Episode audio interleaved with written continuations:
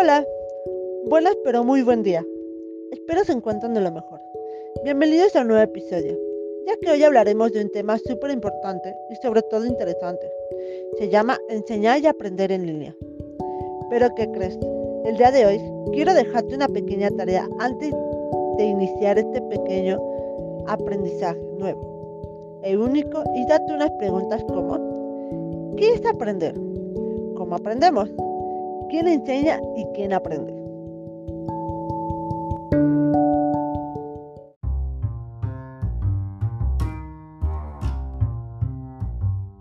Bien, a iniciar esta gran aventura. ¿Listo? Ok. Veremos puntos importantes como ¿Por qué los MOOC son importantes? Tipos de comunicación en línea.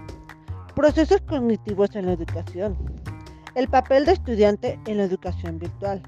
El papel del docente en la educación a distancia.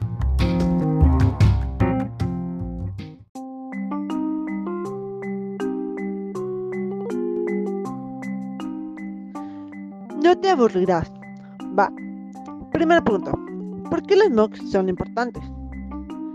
Los MOOCs son organizaciones que ofrecen cursos por Internet a millones de estudiantes. Pero ¿por qué son muy importantes? Son de un mundo gratis y recibir un certificado al finalizar esos cursos. Algunos son gratis, algunos son de paga. Pero hay algo muy importante. De esos MOOCs, de esas plataformas, te llevas un conocimiento y aprendizaje para ti y sobre todo una preparación para ti.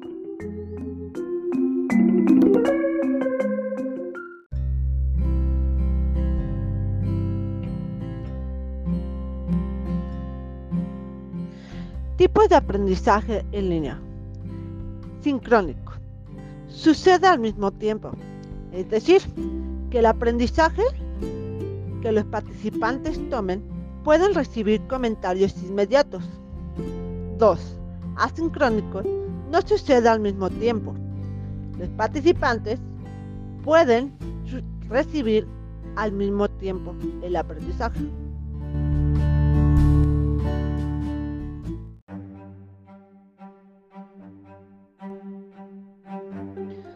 Procesos colectivos en la educación.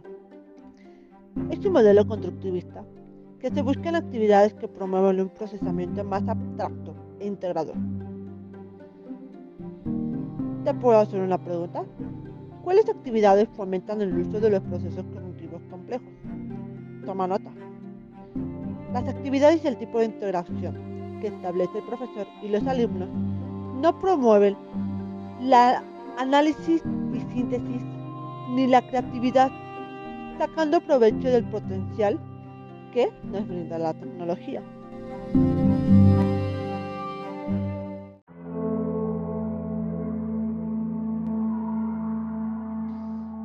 El papel del estudiante en la educación virtual consta de características que el estudiante toma a distancia.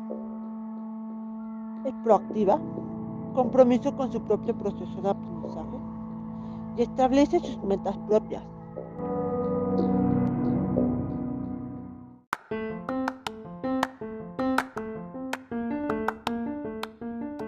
Por último punto, papel del docente en la educación a distancia.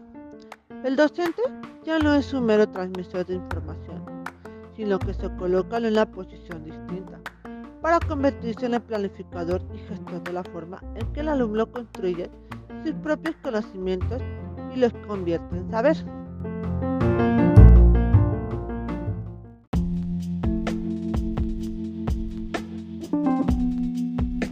Bien, gracias querido público por haber escuchado este pequeño podcast y sobre todo que te haya servido mucho esta información y llenarte de conocimiento.